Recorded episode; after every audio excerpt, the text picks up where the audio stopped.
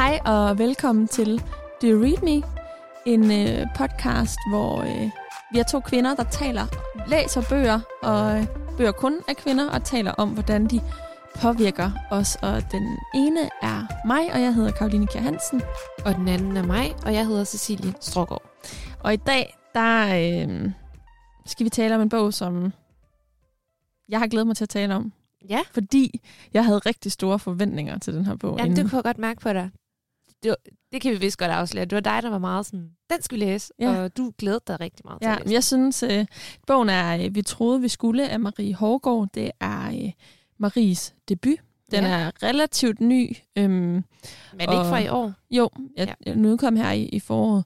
Øhm, og øhm, altså, jeg synes generelt bøger, at, at debutanter er spændende, fordi det er spændende at se, om der er, er den næste stjerne øh, Ja. gemt mellem linjerne. Men, øhm, men jeg havde også høje forventninger til den, fordi jeg synes, at den er faktisk rigtig flot. Og det siger jeg på trods af, at øh, lyserød overhovedet ikke er min yndlingsfarve. Tværtimod. Ej, men seriøst? Det, jamen det, Nej, det kommer helt bag på mig. men jeg synes bare, øhm, grafisk er den øh, rigtig flot. Altså skriften, øhm, titlen og hendes navn er sådan Ja. meget grafisk sat op med hvide bogstaver. Det er næsten, det ligner et form for sæt, den måde, det, det er sat op Mhm. på. Øhm, og så er der sådan et, et spejlæg, øhm, som er af et materiale, der ligesom er klistret er klistret oven på bogen. Ja. Ja, altså, og sådan øhm, giver en eller anden dybde til, ja. til forsiden. Øhm, og jeg synes bare, at den, er, Den er flot. den ser bare indbydende ud, forsiden. ser ung ud, moderne ud. Og så både det der med, at det er så pænt, og så det der spejlæg, som det er også lidt, også er sådan lidt ulækkert. lidt nasty Ja, altså det er sådan, der er nogle kontraster i det. lidt så den ikke kun er sød- pæn. Sødklat-agtigt. Ja. så, øhm, så jeg havde, øh, jeg havde store forventninger, inden vi gik i gang. Jeg vil, altså lige, jeg vil lige starte med at sige, at jeg er lidt forkølet. Og lidt, måske man kan høre det på min stemme. Så ja, det er bare lige, Disclaimer, disclaimer, der er lidt snot i systemet. som du kan sige ja, det. som, som, det, som man siger, ikke? Nå, men altså, øhm, spørgsmålet er jo så, om øh, Altså mine forvent... Hvem? mine forventninger, om, om det led op til mine Ja. forventninger. Men, spørgsmål, altså, men spørgsmålet er også, hvad for nogle forventninger du havde. Jamen, og jeg tror, jeg var sådan... Jeg havde godt lagt mærke til den. Øh, jeg havde lagt mærke til den på Instagram. Jeg havde set nogle af de her bogbloggere lægge den op, og jeg havde sådan tænkt, okay, det er sådan en af de nye. Øhm, jeg synes også, den var rigtig pæn, og sådan, den faldt mig da også i øjnene. Men jeg vil faktisk sige, når jeg så lige læste om den, så blev jeg lidt sådan, ah, jeg ved ikke, magter jeg det? -agtig. Eller sådan, det var ikke, fordi jeg var sådan helt excited over emnet. Enig. Altså, det, er jo, det var klart også en af grundene til, at jeg ikke åbnede den, før vi aftalte nu her. Ja. Øhm, fordi at den handler om øh, fertilitet, Mm. kan man meget hurtigt spore sig ind på, når man læser om den. Og øh, det er en ung kvinde eller et par, som så øh, skal i fertilitetsbehandling. Øhm, Midt i 30'erne. Ja, og det, det her med, at vi troede, vi skulle referere os til, finder man hurtigt ud af, når man går i gang med at læse den, at de troede ligesom, de skulle lave børn Ja. ved at have sex. og de troede, at de ville have et barn på det her tidspunkt. Og Ja, det handler ikke så meget om, som man måske også kunne lægge i titlen, øh, skal vi have børn, eller skal vi være forældre? Det er en meget kort del af handlingen, der handler om, til, om det spørgsmål. Det er mere det der med, at man planlægger livet, eller har nogle forestillinger om, hvordan livet skal livets gang skal gå. Øhm, Ja, så- men der kommer vel også en tvivl for vores hovedperson, Hanna, kan vi lige sige. Hanna og Johan. Det er det par, vi følger. Og de er 35. Eller der, hun er i hvert fald 35, han er også deromkring. Men hun, øh, hun får hendes spørgsmål igennem den her proces, er vel også lidt, jeg troede, jeg skulle være mor, men gider, jeg- magter jeg det? Alt at udsætte mig selv for det, med alt, hvad det indebærer. Fordi hun, hun er jo meget opmærksom på, hvor hårdt det er at gennemgå en graviditet, en fertilitetsbehandling, og som, også fordi det er hendes krop, det går ud over. Det er jo ikke hans krop, det går ud over. Og sådan, altså, det virker også som om, altså hun har jo på et tidspunkt i hvert fald, kan vi jo godt øh, sige, altså hvor hun, øh, altså hun er jo nærmest bare ved at løbe væk fra det hele, fordi hun, hun kan slet ikke overskue det. Hun er klart den, der har en tvivl, men jeg synes, altså, jeg synes ikke, at den handler i så høj en grad om, hvorvidt de skal have børn eller ej.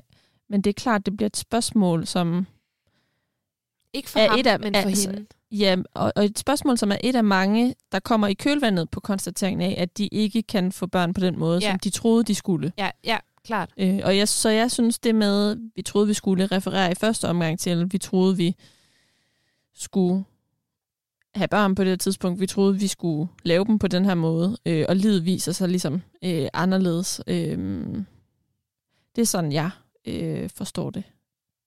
Og det synes jeg egentlig er meget appellerende i den forstand, at Ja. øh, det, det tror jeg alle på vores alder, Mm. som er slut 20'erne, øh, kan skrive under på, at der er så meget, man tror skal gå på en bestemt måde.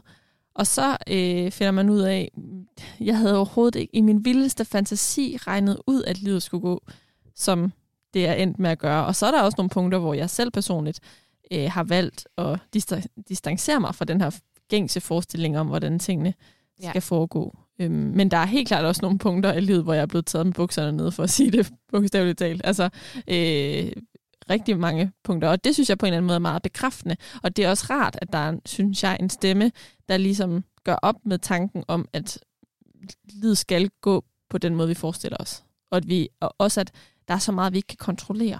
Ja, også fordi, at det her emne med at få børn og ikke at kunne få børn, er jo altså ret øh, udbredt, må man sige. Ikke? Det er det Desværre. sådan den næste nye litterære tendens, spår jeg i hvert Ja, fald. ja, det tror jeg også, men jeg tror også, det er fordi, at der var ligesom en gang i de gode gamle dage, hvor man bare fik børn. Altså, man, skulle, man var jo simpelthen så fertil. Man skulle bare lige kigge på hinanden, og så var man gravid. Øh, og den, det er jo også den historie, vi har lyttet til og hørt i medier og i, i litteraturen og i popkulturen osv. Men det er jo ikke virkeligheden for ret mange mennesker. Altså, de fleste par, de kan jo ikke bare få børn, sådan whoopty, og det er jo kun blevet værre, tror jeg. Nu ved jeg ikke, jeg kan godt være at bevæge mig ud i et eller andet videnskabeligt, jeg ikke helt har belæg for, men min, sådan, mit øh, indtryk er, at det er sværere og sværere for børn, og det er jo så også fordi, vi starter selvfølgelig måske også for sent i forhold til, hvad sådan biologien tillader.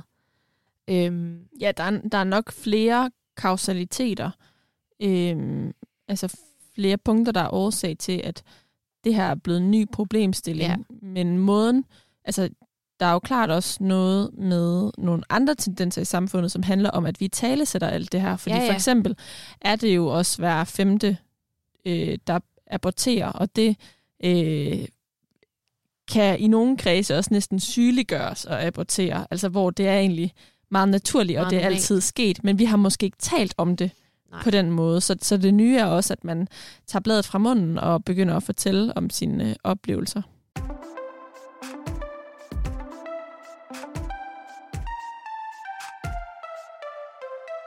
Og det er det, jeg godt kan lide ved den her bog, hvis vi så skal tale om, om den leder op til vores forventninger. Øhm, fordi jeg, jeg synes, at det, den rammer rigtig godt, det hun rammer rigtig godt, øhm, Marie Hovgaard, det synes jeg, det er, at altså, hun får, det er jo sådan en bog i virkeligheden, fordi det er sådan, det, det er, vi er inde i Hannas hoved øhm, rigtig meget, og det er sådan alle hendes tanker. Bum, bum, bum. Hvad tænker hun? Hvad tænker hun? Hvad tænker hun?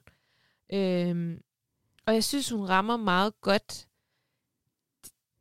alle de tanker. Jeg tror, der er mange, der kan genkende de her tanker.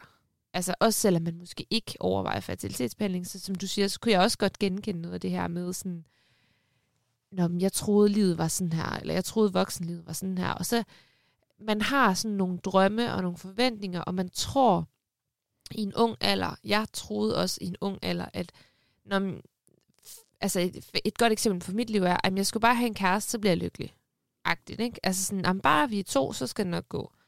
Og så finder man ud af, efter at have været et parforhold længe, ej, okay, altså sådan, man skal også lige kæmpe lidt for det, og sådan, det kommer ikke bare sådan, ud af, altså, og det er også sådan lidt det her med at få børn. Nu, nu er der ikke nogen af os, der har børn, og vi er der måske heller ikke helt endnu, men vi sådan, vi kan, man har lidt den der forestilling, det har jeg ærligt talt også lidt. Altså sådan, det er sådan en naiv forestilling om, sådan, om det, når jeg vil, så kommer det nok, ikke? Altså, jeg har heller ikke indstillet mig på, sådan, om så skal jeg igennem et andet langt, overlangt forløb, og hvad, altså, hvad ud, jeg kan godt sådan, læse og høre, at det er en ting, men jeg har jo ikke sådan mærket det på en krop, så jeg ved jo ikke, hvordan det er. Og, og de her parforholdsproblemer, som de har, hvor de kommunikerer dårligt, og ikke faktisk i perioder jo, de kommunikerer jo ikke om det, som fylder i deres hoveder, i hvert fald det, der fylder i hendes hoved. Øhm, det kan man også godt genkende, synes jeg, at man sådan øh, har nogle øh, emner i sit liv, hvor man, eller det kan jeg godt genkende, at jeg tænker nogle gange på en masse ting op i mit hoved, jeg ikke inddrager min partner i, fordi så er det som om, det bliver lidt større problemer, end jeg tænker, det er. Fordi jeg kan også bare sådan selv gå med det. Jeg kan i hvert fald godt genkende noget af det der, som hun øhm, kommer til at gøre, hvor hun tænker en hel masse op i sit hoved, og hun inddrager ikke Johan i det. Mm. Ja, altså, den del tror jeg, jeg har lidt svært ved at relatere til, fordi at jeg synes, jeg deler alt, alt øh, med min partner. Men, men jeg, jeg tror, jeg, jeg, min empatiske forståelsesramme udvidede sig i hvert fald i forhold til det her med, når man har besluttet sig for at få et barn. Øhm, hvordan det må føles, når man må erkende, at det ikke kan lade sig gøre, fordi jeg tror egentlig, jeg er meget øh, indstillet på, at øhm, jeg, jeg har længe haft en bevidsthed om, at man, man ved ikke, hvor svært det er for børn, og i princippet ved jeg ikke, om jeg kan få børn. Øhm, og det er ligesom også en del af livets mystik, eller øh, livets gang, at vi kan ikke vide alt fra start. Øhm, men det har heller ikke været en problemstilling for mig. Jeg har skulle forholde mig meget klart til, men jeg kan godt mærke, at jeg er kommet et sted i mit liv, hvor at hvis jeg, når jeg så er klar og har besluttet mig for at skulle have et barn, hvis det så ikke kan lade sig gøre, hvordan det så må føles, altså hvordan man også kan blive helt besat, og det nærmest er det eneste, man tænker på og planlægger sit liv efter, fordi ja. at man ligesom er kommet til det sted i sit liv, hvor man er klar, altså, mm. øh, og at det er det, der skal ske. Det, den, den, øh, det, den, den tanke kan jeg egentlig godt ramme mig, fordi jeg, jeg godt vil kunne, altså jo må være kommet til et sted, hvor jeg egentlig godt kan forstå, hvis man, hvis man netop venter, indtil man er klar, og så finder ud af, at man ikke kan få det, så det er ligesom det, man havde sat sig op til, og det, der skulle ske. Men det er ikke, fordi jeg er der lige nu, men altså, det øh, kommer der tættere på, end det har været for øh, syv år siden. Ja, øhm, så, så den del kan jeg egentlig øh, godt forstå, og, og jeg synes også, at det er øh, godt, at hvis der sidder nogen derude og har det på den måde, det var i hvert fald, det var, det var helt klart den følelse, den her bog efterlod mig med, det var, altså, hvis der er nogen, der sidder derude og har det på den måde, så må det virkelig være rart at kunne øh, se sig spejlet ja. i nogen. Og derfor synes jeg, at den her bog har en berettigelse. Men jeg kan også være bange for, at vi kommer til at sygeliggøre ting, som er relativt naturlige, som for eksempel, at for nogle mennesker, så tager det længere tid at få børn end for andre, og det er pissehammerne urimeligt, men det er også pissehammerne urimeligt, at den anden mister sin mor for tidligt. Altså, livet er fuld af forfærdelige ting, der sker, og, og forhåbentlig så sker der ikke tusindvis af forfærdelige ting for et menneske, men det er så dit lod, at det tager længere tid at prøve at blive gravid, og jeg tror også, at tidligere har man også nogle mennesker, der også har skulle bruge, bruge længere tid på at blive gravid, men det er ikke blevet sådan Jamen, det er sygeliggjort. Eller, hvad? Nej, det er ikke sådan en udtalt Nej. fortælling. Altså, det, det er ikke noget, du har hørt om. Og tit så hører man også, synes jeg, at så begynder folk i fertilitetsbehandling, men så når de selv at få et barn. Altså, det er fordi, vi også er blevet sådan maniske kontrolfreaks omkring ja. vores liv, at netop så planlægger man, okay, og nu er jeg klar, og så kan det ske. Hvor jeg tror tidligere, der havde vi ikke det her vi havde heller ikke så mange valg, så der var ikke så meget, der var overladt til os selv. Så ting skete, hvor nu, så hvis, hvis ikke at tingene kan ske, som man har planlagt det, så øh, er verden ved at falde fra hinanden, og netop man kan næsten blive sygeliggjort eller ende i, altså, i et meget hårdt hospitalsforløb eksempelvis, øhm, hvor jeg tror, at følelsesmæssigt, så kan det være rart at se sig spejlet i det, men jeg kan godt frygte for den litterære bølge, der altså er påbegyndt nu, og nu kan jeg har også kunne se, at Tine Hø udgiver en bog øh, til øh, sommer, som også har fertilitet som et emne. Øhm, så det er noget, der i høj grad er kommet fokus på, og det synes jeg godt, men det skal bare heller ikke øh, overdøve for... Øh, vi, vi skal heller ikke tale øh, kun tale om det, fordi det er en af mange naturlige ting i vores liv. Men jeg synes, at at jeg synes ikke, hun sy- jeg synes ikke, det bliver sygeliggjort. Jeg synes, den her bog, den handler om en proces, øh, man troede var nem, som ikke var nem. Og det er sådan meget menneskeligt, ikke? Altså man tror noget, og så finder man ud af, okay, det var noget andet.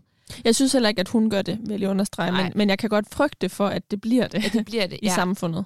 Fordi det, der er interessant ved den her bog, synes jeg, det er, som du siger, den sætter lidt på spidsen det der med, at man har et projekt, og så forventer man i 2022, at så kan man gennemføre det projekt. Altså sådan, så lægger vi en plan, og så bliver det færdigt, og så får vi øh, topkarakter. Eller sådan, det er den der måde, øhm, det, vores samfund er, altså at vi hele tiden sådan skal have den der gevinst, eller vi sådan kæmper os frem til et mål, og så lykkes vi med vores mål. Det er den måde, vi tænker på. Ikke? Det er det, vi sådan har fået indoktrineret. Og jeg synes, det er meget interessant, at det, det egentlig handler om, det er jo, at hun mister sig selv i den her proces, og så får hun lyst til at flygte fra det hele, fordi hun kan slet ikke holde til egentlig at være i projektet. Øhm, og hun kan ikke holde til at snakke om det, og hun kan ikke holde til at dele sine følelser og sine tanker. Øhm, og det, ja, det synes jeg måske er det der, hvor den rammer noget interessant. Det er det der med, at hun sådan... Øhm, det er meget det der med kommunikation, du har hæftet dig ved. Ja, det har jeg godt nok. Det er ja. sjovt. Men det er det der med... Jamen, jeg tror bare, jeg synes, det er meget interessant, det der med, at hun sådan fuldstændig mister sig selv, og hun kan ikke kende sig selv, og hun ved ikke, hvad hun skal stille op. Og så er det, fordi jeg synes, det er sjovt, det der med, eller ikke sjovt, men altså, det er et, der er ligesom det der element med i bogen, at hun så søger mod noget helt andet, som så er hende her, Mina, hun møder, øh, som er filminstruktør, som lever sådan et kunstner bohem liv, hvor at hun slet ikke tænker på børn. Og til øh, modpolen til det, det er jo hendes søster og hendes gamle, lange, gamle venskab med Tut, som de har fået børn, ikke? Og de mm. fik bare børn. De skulle, det var ikke besværligt. Bum, bum, så fik de børn. Det er hendes oplevelse af det. Hun ved det jo ikke. Men jeg kan sagtens sætte mig i hendes sted, faktisk. Og det går op for mig nu, når vi taler om det. Det her med, at, at hun er et... Altså, hvem er hun, når hun hører ikke med... Hun hører ikke, passer ikke 100% ind hos Mina, som er den her... Øhm, kvinde, der stadig lever ekstremt ungt og går til ja. fest og gør skøre ting, altså øh, i fuldskab. Øh, og hun passer heller ikke helt ind hos sin søster og hos sin, Nej. hos sin veninde. Og den, altså på mange måder, det er jo noget, jeg i den grad kan relatere mig til. Jeg synes også, at øh, det sted, jeg er i livet lige nu, er sådan lidt, det kan føles som sådan et, lidt et ikke-sted, fordi at, ja. at der er ikke, altså det er meget svært at finde ud af, hvem, hvor man hører til, fordi at øh, man lidt har en fod i begge, lejre, begge lejre, uden at jeg egentlig, jeg egentlig føler, at jeg har det, men jeg har heller ikke lyst til at distancere mig helt fra alle dem, der har skabt et, en familie øh, nu. Altså det er da klart mere de unge, jeg kan de yngre, jeg kan identificere ja. mig med. Øhm, men jeg har heller ikke nødvendigvis det behov for eksempelvis at feste, som jeg havde bare, da jeg var 25. Nej. Ja, og det, sådan, og det kan jeg jo også godt genkende. Ikke? Altså, det har vi også øh, talt meget om som veninder. Altså, at vi er sådan et sted, hvor at, at øh, jeg føler i hvert fald, at jeg sådan har lidt en fod i hver lejr. Og så står jeg lidt der imellem, og sådan rokker lidt til den ene side, og rokker lidt til den anden side. Og jeg kan altså også godt genkende, at jeg har det sådan der nogle dage, at så vil jeg bare helt vildt gerne øh, drømme mig væk til det der familieliv. Og så kan jeg, jeg kan også godt have det lidt som Hanna, at sådan,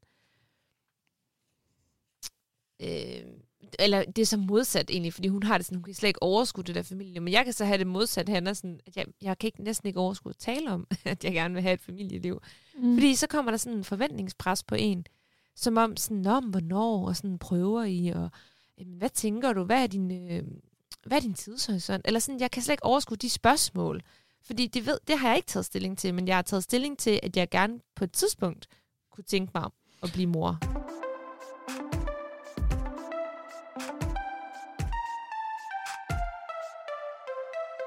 Men kan du så ikke også godt sætte dig ind i, altså sætte dig i det sted, som Hanna og Johan er i, at hvis du så ligesom havde nået det sted, hvor du havde besluttet dig for, at nu var det nu, hvis du så ramte den her udfordring, at så, jo. så ville den også være meget altopslugende. Jo, øhm, jo, det kan jeg nemlig godt sætte mig ind. Det tror jeg godt, jeg kan sætte mig ind i. Sådan, sådan, sådan en følelse fik jeg i hvert fald, øh, at, at hvis det var mig, der var i et fertilitetsforløb, så tror jeg, jeg ville være glad for at læse den her bog. Ja. Øhm, og så kan jeg også godt se, at hun jo ikke, det er ikke øh, hendes alt, altså så opslugt er hun heller ikke af det, men det er jo det, som Fylder. fylder i deres fælles liv i hvert fald. Ja. Øhm, men jeg synes, altså, jeg synes helt klart, at bogen er bedst, når den bliver sjov. Ja. Øh, og det, jeg synes, at hun har sådan nogle Lena Dun Dunhamske øh, passager. I øvrigt har Lena Dunham også sagt noget omkring med øh, kvindelitteratur og hverdag. Øh, sådan ja. øh, positivt. Nu kan jeg ikke huske det præcist. Men, øh, men jeg har lige et eksempel her, øh, og der er flere. Øh, men det er klart, når den er sjov, at den er bedst, synes jeg. Og et eksempel, det er på side 196 hvor at øh, Hanna og Johan de er taget ud for at se på en øh, ny lejlighed. Ja, denne her lejlighed giver jer to rigtig mange muligheder, siger maleren. Jeg vil nu hellere sige, at vi har mange muligheder i denne her lejlighed, siger jeg. Maleren smiler og ser lidt forvirret ud. Vi går ind i køkkenet. Og her har I så lejlighedens hjerte. Han banker på en væg. Den er lige til at fjerne, så får I altså et fantastisk rum, som kan samle mange mennesker for eksempel til jul. Et rum kan ikke samle mange mennesker, siger jeg. Mennesker samler mennesker. Maleren kniber øjnene lidt sammen og nikker langsomt. Øhm, og det synes jeg bare var sådan en... Det er meget sjovt. Altså sådan, hvordan hun jo øh, er virkelig upassende, eller sådan, lad det ikke bare fare i situationen. Øhm, der er også en, en anden passage, øh, som jeg har markeret, som ikke, egentlig ikke har noget med det her med, med det sjove at gøre, øhm, men er en passage, hvor at hendes gode veninde skal fortælle, at hun er gravid igen. Øhm, og det var bare så vildt, da jeg læste den, fordi at jeg havde bare foregrebet, hvad der ville ske. Ja. Fordi det, der sker, det er, at de går ind på en bar, og, øhm, Ja.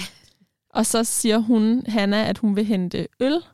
Og så siger øhm, øh, hendes veninde, nej, lad mig, siger hun, og har allerede rejst sig. Mændene med store maver og kvinder med fyndtåret hår synger med på julesangene. Nogen har taget hinanden under armene.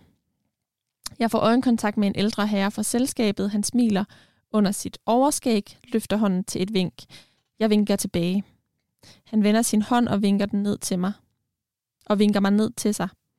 Jeg smiler og ryster på hovedet. Tuts stiller to, Tuts er hendes veninde, stiller to øl foran os. Hun får jakken af, sætter sig, løfter øllen, og vi skåler, sætter flasken til munden. Jeg drikker videre, da hun sætter sin øl på bordet. Ah, den smager jo godt, siger jeg, da jeg tager flasken fra munden. Med højre arm får jeg fat om hendes skulder og holder hende ind mod mig. Hun lægger kortvejt sit hoved mod mit. Drikker du alkoholfri øl? Jeg, slip, jeg giver slip på hende og rækker ud efter hendes flaske. Hun lader al luften sive ud og falder lidt sammen i ryggen, sender mig et skævt smil. Og det var bare, altså, Ja. grund til at fremhæve den her passage er, fordi at jeg vidste allerede, da hun sagde, at hun ville hente øl, at det var på grund af, at hun ville ikke skulle have en almindelig ja, øl. altså, skulle ikke have med. Lige præcis. Øh, altså, på den måde rammer hun jo også plet med nogle situationer, som er i, her i begyndelsen af, af 30'erne. Ja, og, sådan, og man kan godt man kan også godt genkende det der med sådan, øhm, især må det være, det er fordi det er også rigtig hårdt, når man rigtig gerne vil være mor, og de alle sammen bare bliver mødre rundt om en.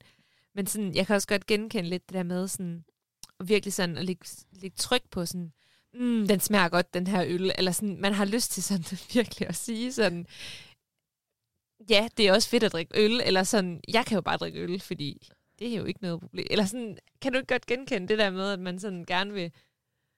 Eller jeg, jeg får sympati for Hanna i hvert fald, når hun Ja, og det handler jo også om, at det der med, man siger, ah, den smager godt. Altså, det er jo sådan noget, man siger i når man er ung, og også når man er ældre, men kan drikke alkohol. Altså sådan øh, fredag, af, fredag aften Ja, man øh, nyder det virkelig. får man en fyraftensøl, og så er det jo bare sådan en, ah, første tår, den er sgu bare god. Altså, øhm, at, at det, er sådan, det er jo også en, en eller anden velkendt måde at være i verden på, altså en velkendt ting at sige, øh, hvor at de to verdener bare clasher i det øjeblik, fordi det Ja. kan veninden jo ikke sige på samme måde, og hun er i virkeligheden ekstremt træt, og nok også lidt øh, egentlig har ikke det overskud til den her aften, som Hanna bare har glædet sig helt vildt meget Ja, hun til, er bare kommet sådan lidt af det, pligt. det ikke? behov har hun jo, at hun skal ud og hygge sig i byen.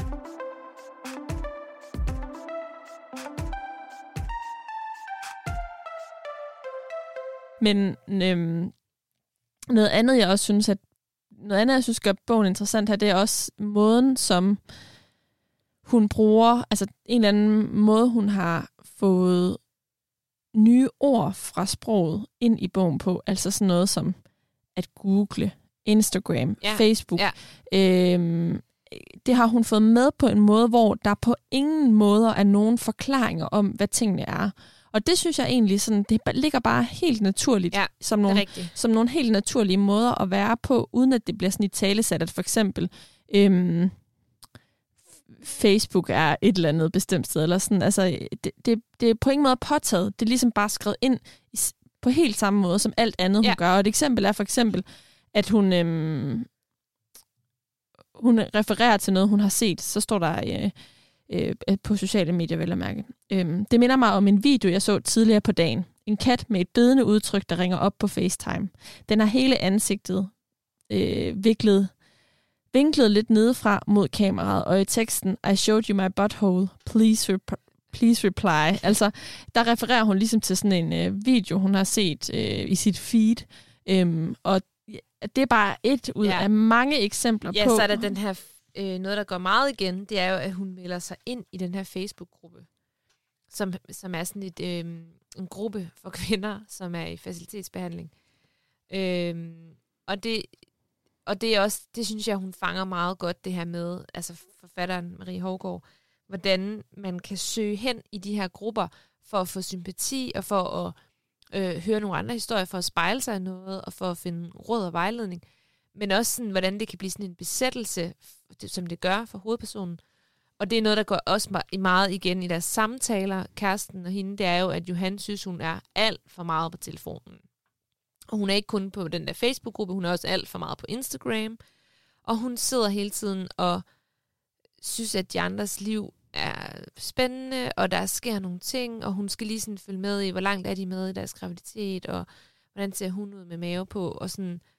Øhm, og hun bliver også fuldstændig suget ind i den der gruppe på Facebook, hun kan ikke rigtig slippe det, og det, det synes jeg bare rammer rigtig godt tidsånden, fordi det kan man jo også godt genkende selv, at man tror også igen, at alle de andres liv er super perfekt. Men det er de ikke. Men der bliver så også dykket meget ned i alle de her problemer, der er med fertilitet, som også kan blive næsten for meget, at du kan blive mindet om det hver dag. Og så er der sådan ni kvinder, der skriver om et eller andet vanvittige ting, de er udsat for, og så bliver man jo også sådan helt, altså hun bliver jo også sådan helt øh, demotiveret og sådan træt. Hun ender jo med at melde sig ud af gruppen, ja, fordi hun det bliver for altså meget. også erkender, at det er øh, ikke konstruktivt for hende. Og, Nej at være derinde. Jeg kom lige til at tænke på et andet eksempel omkring det der med sproget, som er, at hun for eksempel sender en besked, og så øh, konstaterer hun om aftenen, øh, at øh, personen ikke har set den. Øh, og ja. der, der er ikke sådan, det er ikke forklaret med sådan, og så er det der lille ikon, som markerer, om personen har set beskeden, er der ikke. Altså sådan det der med, at det så indforstået, ja. ligger så latent i det ja. hele, at vi ved, hvad hun taler om. Og jeg synes bare, det, på den måde synes jeg, at den er interessant, fordi den sådan virkelig øh, tager, og den tager ikke bare kun Facebook-gruppen med, den tager ligesom alle mulige forskellige Men sociale medier. også en annonce medier. på, DBA, Lige præcis. på Trend Sales, DBA, et ja. eller andet. Og det bliver ikke sagt, som du siger, det ved vi bare sådan, det er en der, app, der er ikke de der ekstra på. forklaringer ja. på det. Øh, og det synes jeg er fedt, at øh, hun virkelig sådan, på den måde er den også meget genkendelig. Øh, og til sidst, så, så synes jeg også, at den er hurtig og nem at læse. Øh, men altså, jeg vil nok gå så langt til at sige, at den er øh, hurtigt læst, men måske desværre også lidt fordøjelig øh, for mig. Altså, øh, jeg tror ikke, at det er en bog, jeg, der kommer til at stå skarpt i min hukommelse om et år. Nej, øh, jeg må nok sige lidt det samme. Altså, jeg synes, det var sjov, eller ikke sjov, jeg synes, det var interessant at læse, og jeg synes, jeg kunne spejle mig i nogle af tingene, og jeg synes, hun, som du også siger, fanger en tidsånd meget sådan skarpt i virkeligheden. Og hun skriver... Og i særlig grad via sit sprog jo. Ja, hendes altså. sprog er sådan, nøg, sådan nøgternt. Ja. Kan man ikke sige det? Og sådan lidt... Øh, det er også nogle sådan korte sætninger, ikke? Det er jo sådan korte sætninger hele tiden, og der er meget luft imellem. Der er ikke særlig mange ord i den her bog. Og egentlig får hun rigtig meget ud af den metode, og det synes jeg, hun gør rigtig mm. godt, forfatteren. Så det er i hvert fald en bog, jeg vil anbefale, hvis man... Øhm, jo, altså dels hvis man øh, er, er, der i livet. er der i livet, men også hvis man bare er der i livet, hvor vi er, altså hvor man er øhm, lidt et in-between sted øhm, i begyndelsen ja. af 30'erne. Øhm, og så især også, hvis man virkelig gerne snart vil i gang med at læse, men synes, det er svært, fordi at der står ikke så meget på siderne, så det, man bladrer ret hurtigt, og ja, den er ja. ret nem at forstå. Og, altså sådan, at den, den, er god, den er god på den måde. Den også er motiverende, fordi man relativt hurtigt kan læse den. Og, sådan, øh, og, og alligevel så, jeg, jeg har oplevet i hvert fald, at der var, den var meget billedskabende, altså sådan ja, ind i mit hoved, så det er ikke fordi, at du, du kommer stadig ind i det her univers, øhm, men, men du kan også du kan hurtigt sådan gå til og fra den, og du kan også hurtigt sådan læse bare et kvarter i bussen eller sådan noget. Du behøver ikke at sidde og bruge lang tid på for Nej. at komme ind i den.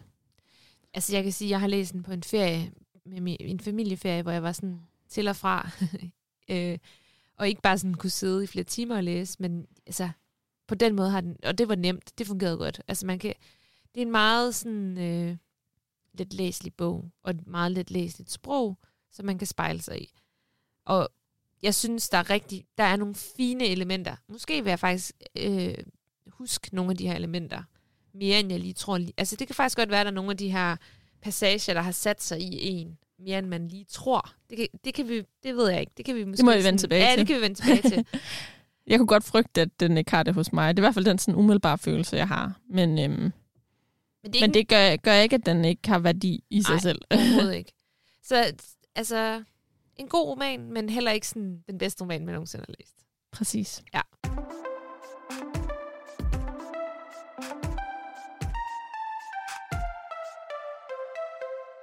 Og til næste gang, der skal vi så læse i noget helt andet.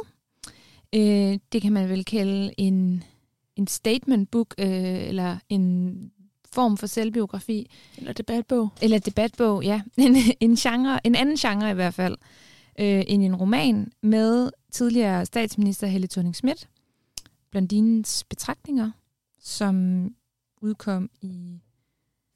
Efteråret sidste år, er jeg ret sikker på. Ja, det tror jeg, du har ret i. Mm. Det bliver spændende. Ja, det bliver meget spændende.